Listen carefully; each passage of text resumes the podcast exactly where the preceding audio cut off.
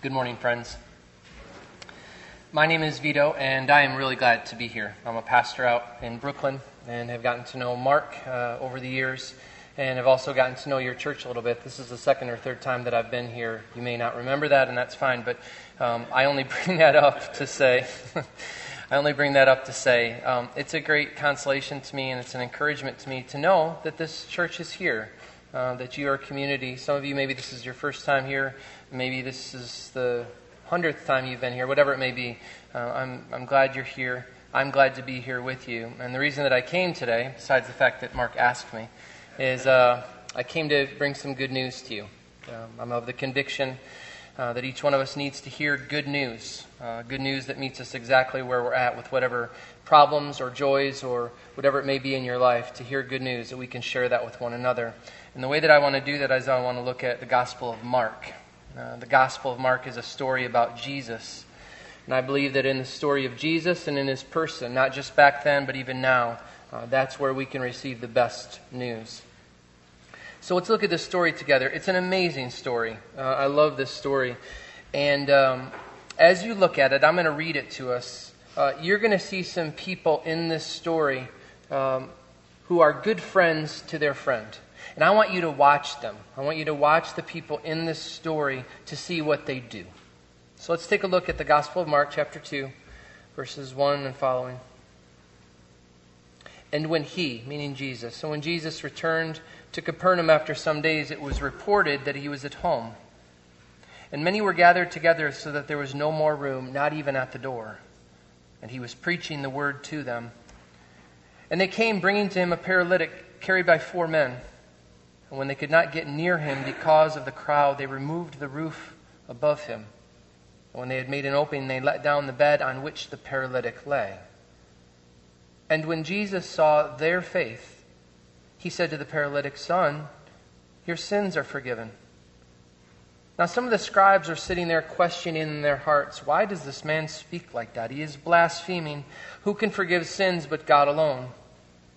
And immediately Jesus, perceiving in his spirit that they thus questioned within themselves, said to them, "Why do you question these things in your hearts?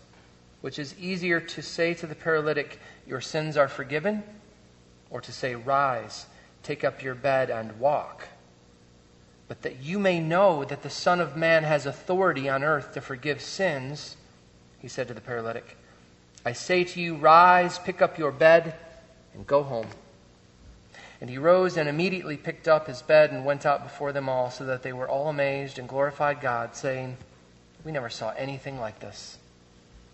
Dear friends, this is the word of the Lord. It is absolutely true, and it's given to us in love. Let's pray together. Will you pray with me? Our Heavenly Father, may the words of my mouth and the meditations and thoughts of all of our hearts together be pleasing in your sight. May you speak good news to us. Each one of us need to hear it. We need not only to hear it, but to know it and to know your presence. And so we ask for it for the sake of Jesus. Amen. I asked you to look at these friends who brought their friend into the presence of Jesus. What did they do?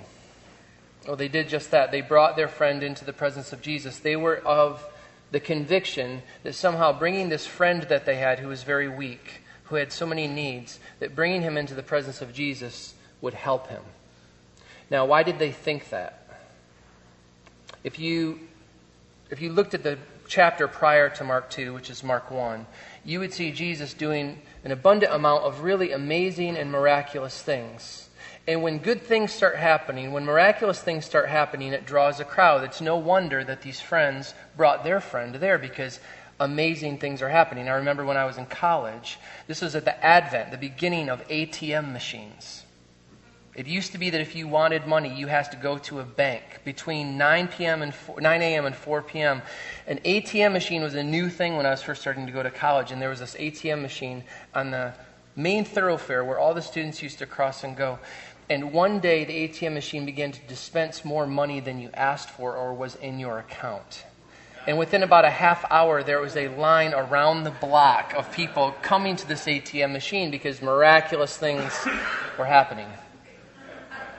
Jesus is doing miraculous things, and so it's drawing a crowd. What were the miraculous things that he was doing? Well, there are several things. The first thing he does in the Gospel of Mark is he calls some fishermen to be his disciples. That's a strange thing to do.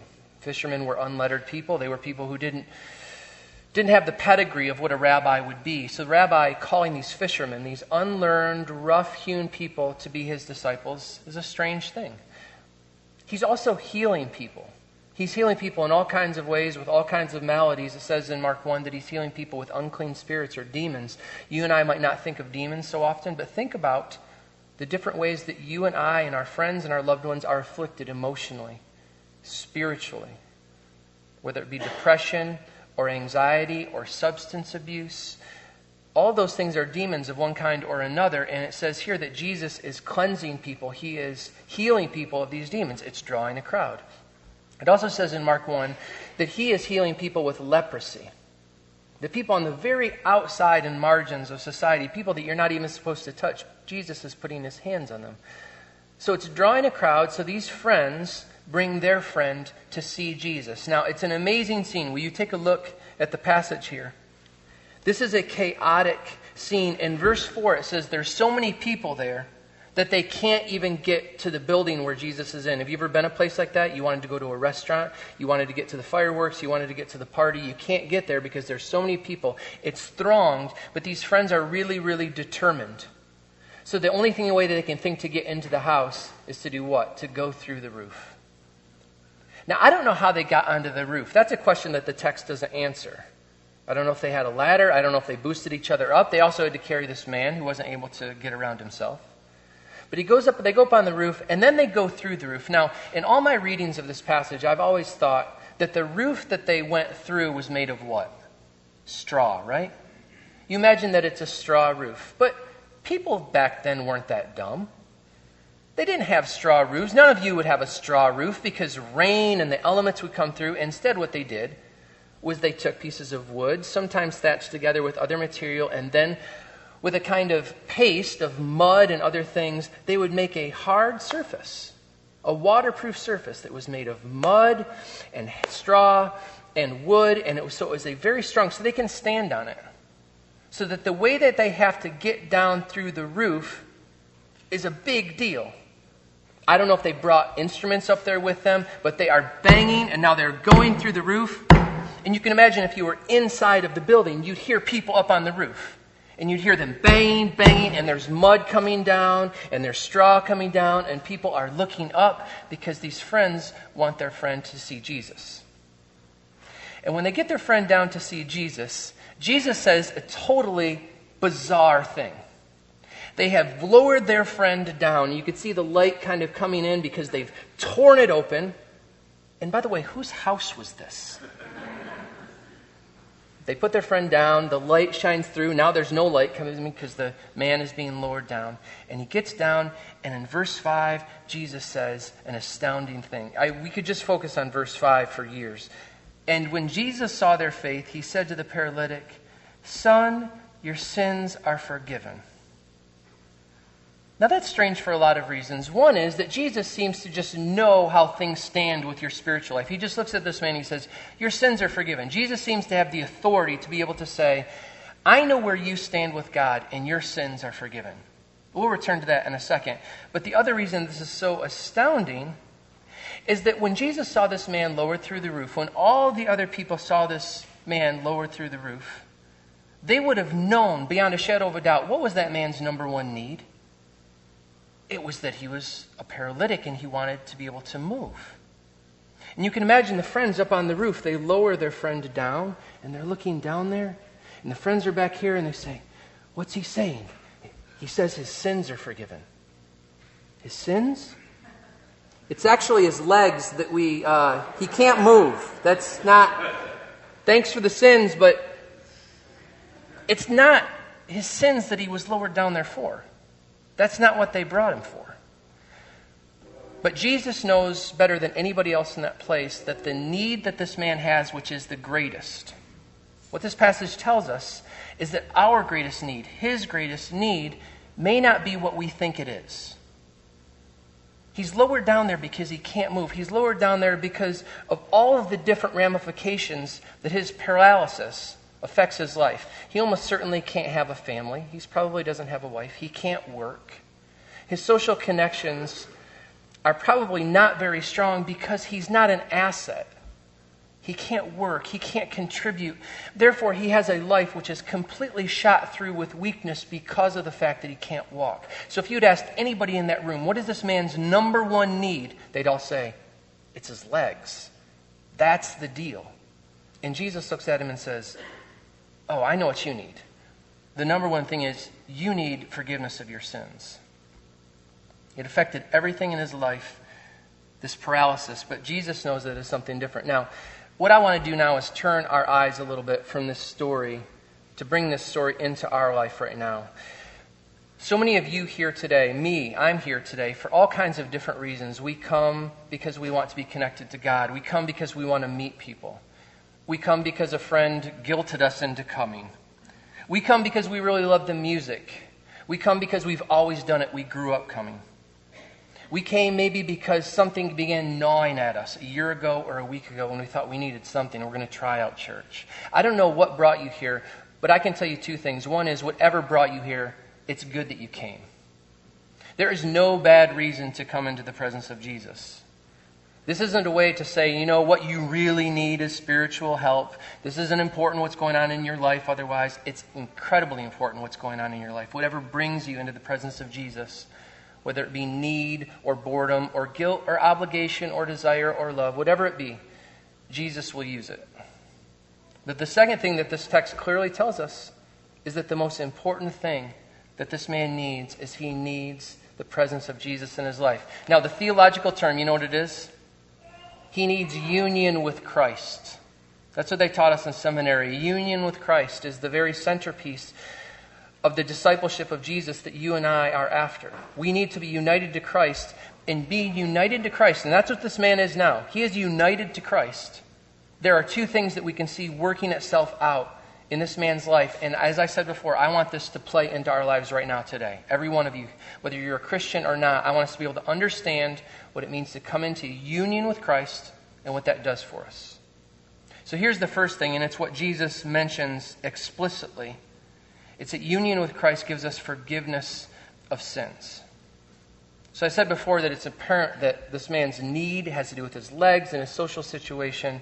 But the more immediate problem that Jesus addresses is forgiveness of sins. Now, what do we learn about being united to Christ in that it forgives our sins and he forgives our sins? The first thing, and this is the best thing about it that I think, apparently you don't need to know a lot to be helped by Jesus. You don't need a lot of preparation. You don't need a lot of knowledge of Jesus. You don't want to need a lot of, is this man sorry for his sins? I have no idea. The text doesn't tell us. Is this man going to turn over a new leaf and do all new things? It does not tell us. It doesn't seem to be an important point. Is this man ready to get going with his life and be a new spiritual person? It does not say. And I think the reason it doesn't say is because it's not the most important part. The most important part of forgiveness is Jesus. And you can come to Jesus for all kinds of reasons, with all kinds of motivations. And I can be clear with you right now. I know every one of our motivations about being here or coming into the presence of Jesus is always mixed.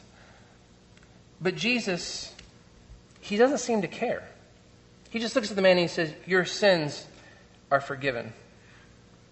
My friend Brian Habick puts it like this. He says, when this man free receives forgiveness from God, it's the very best day of his life. Because from that day on, he knows, because of what Jesus has said and done, that he stands before God clear and clean and forgiven. Everything is provided for him spiritually. It's the very best day of his life. But when Jesus says that your sins are forgiven, it assures him, Jesus, of the very worst day of his life. Because when Jesus says that his sins are forgiven, that means Jesus is taking on the responsibility and the guilt and all the weight of that man's sins. He's taking them. He's given that man forgiveness, and he's taking on all the weight. Did you see in the passage that the scribes, those are the religious people, they're people like Mark and I, they're the pastors, you know, they get kind of snotty when Jesus does really amazing, counterintuitive things.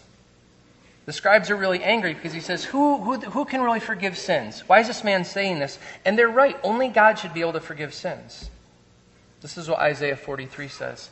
I, I am he who blots out your transgressions for my own sake, and I will not remember your sins. They're right. Only God can forgive sins.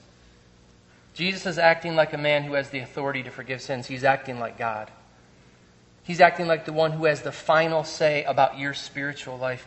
And the final say that he gives about this man is that he's forgiven, and it doesn't seem to be for very much. He says actually that the man's sins are forgiven for the faith of his friends. There that man is just laying there. He says, your sins are forgiven. So here's how I want to finish up this first part of union with Christ, forgiveness. This may seem like an obvious question to all of you here because you're in church. You've chosen to be here. But it's worth asking, do you know that Jesus can forgive all of your sins? You know that? Jesus can forgive all of your sins, anything that you have done, anything that you will do, anything that you're doing right now, that Jesus can forgive all your sins. Do you know that nobody else can do that? Nobody else has the authority to do that. Nobody else has the power to do that. There's not anyone else in the world who you can go to who will forgive all your sins and who will do it in such an abundant way, in such a kind of liberal, overflowing kind of way. So you're here today, and I know that many of you believe that, but I want to make sure that all of you hear it, that Jesus can forgive all of your sins, that there's no place else that you can go. And if you don't believe that, that's okay. It's fine if you don't believe it. I hope, and I, would, I think I can speak for Mark here, I hope that you keep coming back to this church. I hope that you keep interacting and receiving the relationships and the love that is present here.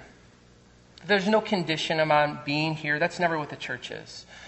So if you don't believe that Jesus can forgive all your sins, you are always welcome here. But I want to make sure that you hear that, that Jesus can forgive your sins, all of them. Don't ever say that nobody told you that. Here's the second thing that comes from union with Christ. The man is dropped through. He says forgiveness of sins, but whatever, what else happens for him? This is actually even better. I don't know how anything could be better than forgiveness of sins, but I think it is better. Look at verse five. When Jesus saw their faith, he said to the paralytic, "Son, your sins are forgiven." Now listen to this. Look at this. He doesn't just say your sins are forgiven. Now you're off scot-free. Get out of jail card. You can pass go and collect two hundred dollars. He doesn't say that. He says, "Son, your sins are forgiven." He calls him son. This is a significant thing because as far as we know, this man has never seen Jesus before. I think the odds are pretty good that he has never seen him. And even if he has seen him, it's probably from afar. He's probably never met him before. So this man, while he may have never seen Jesus before, this is not the first time that Jesus has seen him. Did you listen to the passage that was read at the very beginning of the service, Psalm one thirty-nine? Psalm one thirty-nine is a prayer, a psalm about the fact that God knows us all intimately. He knit us together in our mother's womb. That's what the Bible says, that each one of you is knit together, that you have a father in God. So that when Jesus says to him, "My son," this isn't just sort of a colloquialism. He's saying, oh, it's my son. He's recognizing him as his son. He's saying, oh, you're adopted into my family. You belong to me. You're with me now. Don't be afraid. Take heart, my son. You're with me. Your sins are forgiven. Yes, that's great. But now you have a home with me. You are my son. And, you know, I'm pretty conservative when it comes to the Bible, so I don't want to read too many things into it. But I have to think that Jesus is smiling when he says, "Son, your sins are forgiven." Why do I think that? Because whenever a father looks at their child and says, "Son," don't you smile? When you look at a child that you love, whether you're a father or a mother or an aunt or an uncle, you say, "Son, your sins are forgiven." You're smiling because of the love that you have for a child. This is the need that we have. We have the need of forgiveness, but we also have a need for a home. Look at verse eleven. We don't just need a clean record. We need a home. He says, "Pick up your mat and go home." But this guy's lucky now because wherever he goes for the rest of his life, he has a home. Because he knows that God is his father and he knows Jesus is his elder brother. He has a father who has authority over all things. Imagine if your father has authority over all of your sorrow. Doesn't mean you'll never be sad again, but it means God is with you and has authority over your sorrow. He has authority over your loneliness. It doesn't mean you'll never be lonely again, but it means you have a home that you know you're going to. He has authority over everything that might separate you from God's love, and he's your father. So he is union with Christ, dropped down through the roof and he's with Christ, and he has forgiveness, and he has adoption. But there's the obvious thing now that we've passed by the whole time that he's also received, and that's healing. And I want to look at this just for a short time before we close up, because the charge is sometimes made at the church, which is that, okay, you care about spiritual things, but what about the things that really matter in life? And here, Jesus really cares about all of those things. He heals this man's physical body. It isn't just spiritual matters and physical matters. That, that's a divide that doesn't really exist for Jesus. All those things are knit together. And so God cares immensely about every single need that you have, not just your forgiveness and not just your home, but also your body, also your home, also your work. Every single thing that happens in your life, Jesus Christ is concerned with. It starts with forgiveness with this man, but it also results in his healing. And so that's why, I just heard it up here as people prayed, I've heard Mark talk about it, that's why this church takes part in the building up of homes. It's why this church takes place in the feeding of people who are hungry. It's why when you all gather together, you are concerned about one another's lives in their totality, not just spiritual things. Every single need is important, and in union with Christ, every single need is met. Not maybe all at the same time, maybe not in the ways that we think that it should be, but every single need. So, this is the best day of this man's life because he receives forgiveness, and he receives adoption into God's family, and he receives healing. How did these things happen for him? They happened because Jesus gave them to him. But how did he get to Jesus? He got to Jesus because his friends brought him. He never would have been able to be in the presence of Jesus unless his friends brought him there. Meeting Jesus and being in the presence of Jesus is the greatest need that you and I have. But the only way that we're going to get there is if people carry us there, because sometimes we're not going to be able to get there ourselves. It's remarkable that these people are doing this for him because they're not getting anything out of it. These friends aren't benefiting from this relationship, at least not in a worldly way. I said before, this man can't work. He can't give good gifts. He can't do the things that we sometimes look for. Who are the people that we want to hang out with? You want to get invited to the good party. You want to receive the good gift. You want to know the people that might be able to help you. It's not a bad thing. But this man doesn't have much to offer at all. And yet his friends bring him into the presence of Jesus. They're showing us what it means to really truly love somebody. To bring somebody into the presence of Jesus is to give every kind of gift. It's to enable somebody else to flourish. I'm a pretty big soccer fan, and I'm a fan of the best team in the world, Manchester United. And a couple of years ago, Manchester United bought who you might say is the very best player in the Premier League. His name is Juan Mata. Juan Mata, you could say, might be the best player in the Premier League. Now, does he score the most goals? No. Does he play good defense? Probably not. I think that's why Chelsea sold him to United. But did you know that category that Juan Mata has the highest rating in over the last couple of years of almost any player in the Premier League? It's a category called chances created. That means that Juan Mata is really, really good at trying to find other way, ways for other people to score, to put other people in a position where they're going to be able to flourish. He's able to see the field. He's able to see the defense. He's able to see all the things going on in the game, and he can put the ball in the right place so somebody else can flourish. Creating chances for people is really hard because you can't do it according to a formula. You can't do it according to kind of a rote schedule. You have to actually know the players around you. You have to know the defense. You have to know all those things. Friends, you and I are called to create chances for the people around us. We are called to find ways to bring them into the presence of Jesus. Sometimes it might be in this church building. Sometimes it might be in your home. Sometimes it might be through a big group, a party, like the party that's going to be taking place later this afternoon. Sometimes it might be an email. But what you and I are called to do is to create chances. Create chances for people to come into union with Jesus, because sometimes people can't get there on their own. Sometimes you yourselves are not going to be able to get there on your own, and so you're going to be dependent on the people around you to be able to flourish. And these friends are so courageous and so persistent. They're such good examples of how to create chances. Their friend had a need. and the only man alive on earth who could meet that other friend's need is on the other side of a door and they can't get in.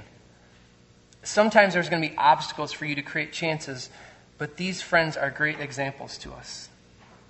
You can see them kind of come up. They bring their friend. They look at the door. They say, it's too late. But one friend said, but we got to get him in there. Yeah, but it's too late. The crowd's too big. We have to get him in there. We could, we could go on the roof and go through. We can't go on the roof. We can't get up there. Yeah, we can. We can go on the roof. Well, what are we going to do once we get on the roof? We're going to go down through the roof. You can't do that. Yes, we can. We've got to get him in there. Dear friends, what kind of chances can you create? Let's pray. Our Heavenly Father, we give you thanks that you are a God who offers us forgiveness. And your forgiveness is abundant, and it is conditioned seemingly on nothing at all except your love and your commitment to us. You offer us forgiveness of sins, and we just don't do anything. You just give it to us. We give you thanks, God, that you're a, a God who offers us adoption, that you call us sons and daughters. We don't have much to offer, but you offer us a place in your family.